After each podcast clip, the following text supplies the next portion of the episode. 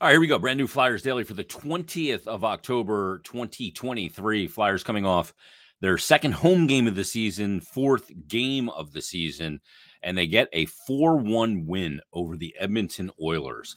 And here is the number that matters. The number that matters, brought to you by, well, she say that it's presented by Ticketmaster. Make more memories live. And also this season, the Flyers are teaming up with Penn Medicine for the Penn Medicine Assist. For every Flyers assist this season, and we've got plenty, including a couple from Sean Couturier. Penn Medicine and the Flyers are going to be donating 30 pounds of food to local communities in need. So we like that. But here's the number that matters. If you didn't hear this during the game broadcast, Tim Saunders brought it up. Let's and assuming they don't add a shot for McDavid, sometimes they do add shots after the games. But it's only the second time in 89, his last 89 games, that Connor McDavid was held without a shot on goal. Now, he did have a point in the game. He had a secondary assist on the lone goal that Zach Hyman scored at 15:23 of the second period to make the game 2 to 1. But Connor McDavid did not have a shot on goal. And listening to John Tortorella after the game, he had Sean Couturier on the ice for every single one of Connor McDavid's shifts, with the exception of one. One shift. That shift was during that 15 minutes and 23 seconds of that where Edmonton got their only goal of the game. We came into this season wondering about Sean Couturier. What he was he going to be? He hasn't played in 21 months since December of 2021. He missed the entirety of last year. He had multiple procedures on his back. He is 30 years of age. Sean Couturier has blown my mind. I don't think he's been great, but he's so far ahead of where I thought he would be. And his line in this game against Edmonton, not only are they tasked with, you know, mitigating, limiting, controlling what I think is the most dangerous offensive and potent line in the NHL with Evander Kane, Connor McDavid, and Leon Draisaitl. But they also end up driving a ton of offense. Cam Atkinson, a couple of goals. He had the Flyers' second goal on a beautiful assist from Owen Tippett. And last year we heard Torts use the term almost offense a lot. Just one element of a scoring chance or an offensive zone play that would prevent it from ending or resulting in a goal. Well, on this one, you know, first of all, Owen Tippett uses his legs and his forecheck to create the turnover from Evan Bouchard and gain control of the puck inside the Edmonton zone three and a half minutes into the second period with a one nothing lead. But then Cam Atkinson just drives the net and he sticks his stick out there. He sticks the blade of the stick out there beyond the reach of the defenseman and presents it presents the blade of the stick for the deflection, which gives Owen Tippett a target on his backhand. And Tippett delivers a perfect backhand pass right to the slot. And, and Cam Atkinson, with that stick presented, deflects it high over the glove of Jack Campbell, and it gives the Flyers the 2 0 lead. It's just a great play. Let, first of all, let's go back to the first goal. We're going to hear from Owen Tippett in a minute.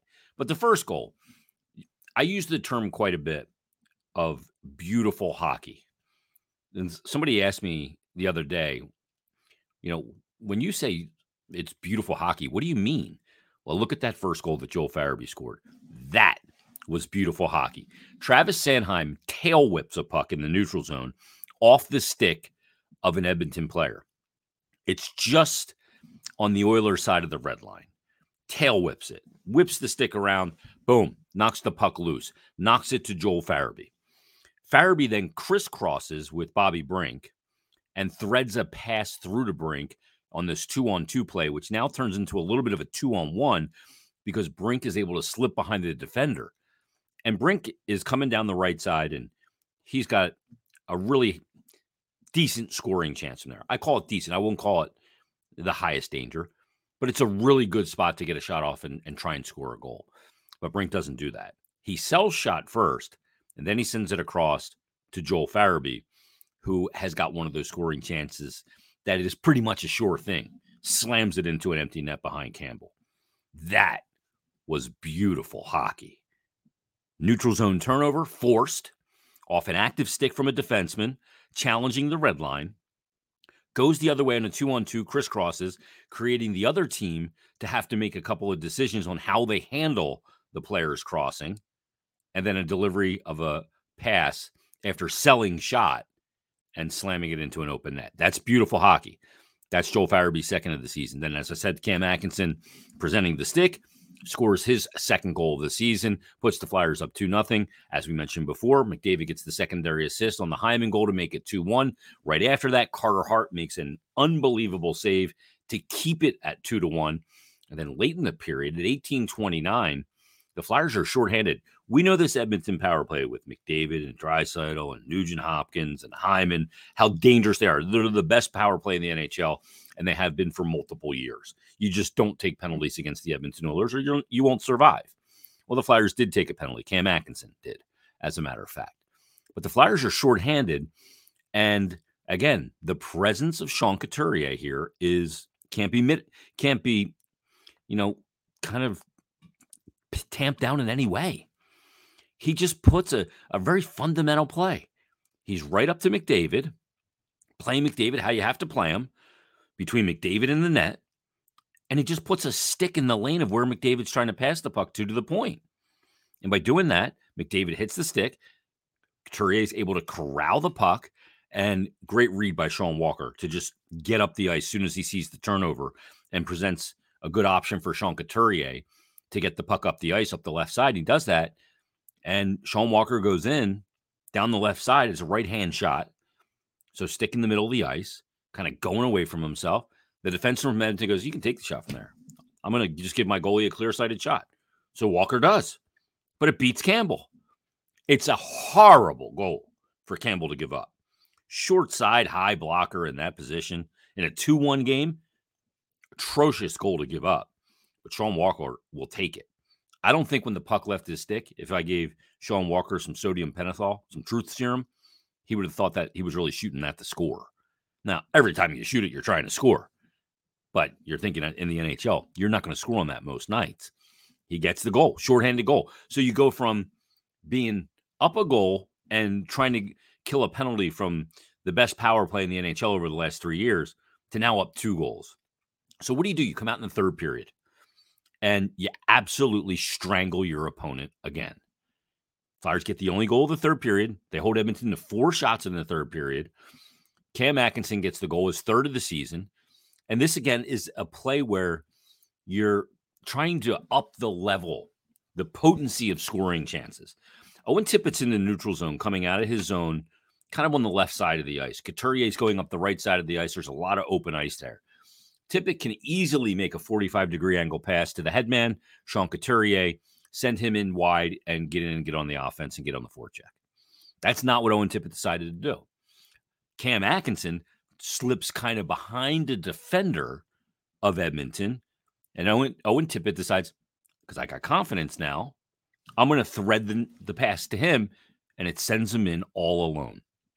And Cam Atkinson goes in, absolutely undresses Jack Campbell, slides it through the five hole, puts the Flyers up four to one, and that's your final score. Couturier two assists in the game. I thought he was excellent, excellent in the game, and dealing with you know the the most lethal player in the NHL. We talked in yesterday's episode. How's Torts going to use? You know, who's he going to put out there against McDavid and Draisaitl? Is it going to be split duty between Cates and Couturier? It wasn't split duty. It was all Sean Couturier. Again, he led the team in ice time again. It wasn't Noah, although Noah Cates was really good in the faceoff circle in the game last night. How about Noah Cates in the faceoff circle? Listen to these numbers. We know he's gotten bludgeoned there in a few games. 11 faceoff wins to four faceoff losses. That's pretty impressive. But Couturier in the game, 19 minutes, 56 seconds of ice time, five minutes and 10 seconds on the power play, 214 on the PK, 1232 even strength. I mean, that's the player you were really hoping you'd get back with Sean Couturier. Not not many, including myself, thought it was possible. Not this early against Connor McDavid. Come on. I thought Brink was tremendous in the game as well. Travis Sanheim, I thought, again, played a really strong, assertive game 35 shifts for Sanheim, 27 minutes of ice time. He played 20 minutes and 19 seconds of even strength, 417 on the power play, 227 on the PK. Had an assist in the game, was a plus two, had four shots on goal. Yeah, I thought he had a really strong performance. And then you look in net, and while the numbers aren't gaudy, 22 saves on 23 shots for Carter Hart and 957 save percentage. He'd make some really difficult saves, but the timing of the saves was to me the key. Just solid back there. Really strong performance from the Flyers on this homestand. They outscored their opposition six to one in the two games, two nothing win on Tuesday over Vancouver, four one win over Edmonton last night. They'll head on the road on Saturday to take on the Dallas Stars at eight o'clock, and then next Tuesday the Cup champs, the 4 0 Vegas Golden Knights, uh, Tuesday night at 11 p.m. My gut tells me we'll see Sam Ersson get his first game of the year coming up on Saturday in Dallas, and Carter will get the game against Las Vegas. We'll see if it plays out that way. But I had a chance after the game to catch up with one of the guys on the line that did the most damage and had the biggest task of the game of having to match and, in, in a lot of ways, outdo, outscore outchance, outpossess the Connor McDavid line. They did exactly that. Here's my conversation with Owen Tippett. Joining us right now, post game is Flyers forward Owen Tippett. A couple of couple of apples in this game. Some chemistry developing with your line right now. Yeah, for sure. Um, you know, I think we talked about it before. We had some chances and, and some good looks with that same play. I mean, um, you know, good support and um, you know, it makes it easier when guys are playing in threes and, and you have close guys by you. When you're playing with a guy like Sean Couturier and Cam Atkinson, who've been in this league a long time and very responsible in all zones, does it lessen the burden on you to be a little more driving offensively?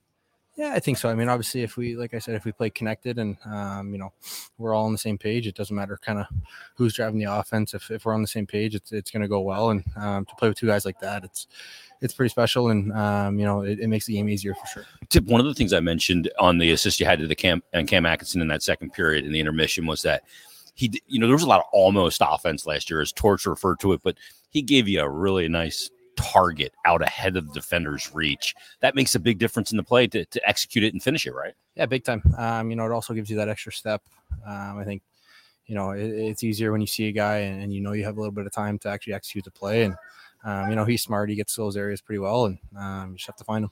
Last thing for you, I don't know what constitutes a good start in the NHL, what how many games that is, but you're three and one. You've won both of these games at home against two good clubs you guys got to feel happy about where you are to this point in the season. Yeah, I think uh, you know we set a standard of how hard we want to play, and um, you know I, I, I know the word rebuild's been used, but uh, we got a really special group and a really close group in there, and um, you know we can we can do some pretty cool things if uh, we just stick to our game plan and, and, play as a team. Well, for, for being our player of the game, I'm going to give you a soft pretzel, okay? So you can share that with the boys in the room. Have a good one. Great to catch up with Owen Tippett post game as the Flyers get a 4 1 win over the Edmonton Oilers. That was a fundamental hockey game. Fundamental hockey led to a fun result. Flyers just really diligent with the puck. Made Edmonton have to go 200 feet instead of cutting the ice short with lazy dumps that only did the top of the circle. That was just a really good fundamental performance out of the Flyers. And these are good signs to see early. What I don't know where it all goes. I don't. I'm not going to go crazy. I'm not going to get you know, into this mode of changing my expectations and going up and down like a toilet seat all year. I'm not doing that. But look, in sports, when things go well, the games are fun and the result is good, you got to enjoy it. So I'll tell you what, enjoy this one today. We'll see what happens on Saturday in Dallas and Tuesday night against Vegas and yada, yada, yada. We'll see that all throughout the year. But this is one to enjoy. So I'm going to do exactly that. Everybody, thanks for listening. Thanks for watching. Leave us a five star rating and review. If you're watching on YouTube, make sure you subscribe, like this video, comment. I'll help more Flyer fans find this content as well. So, everybody, enjoy your Friday. Enjoy the win. We'll talk to you tomorrow on a brand new Flyers Daily.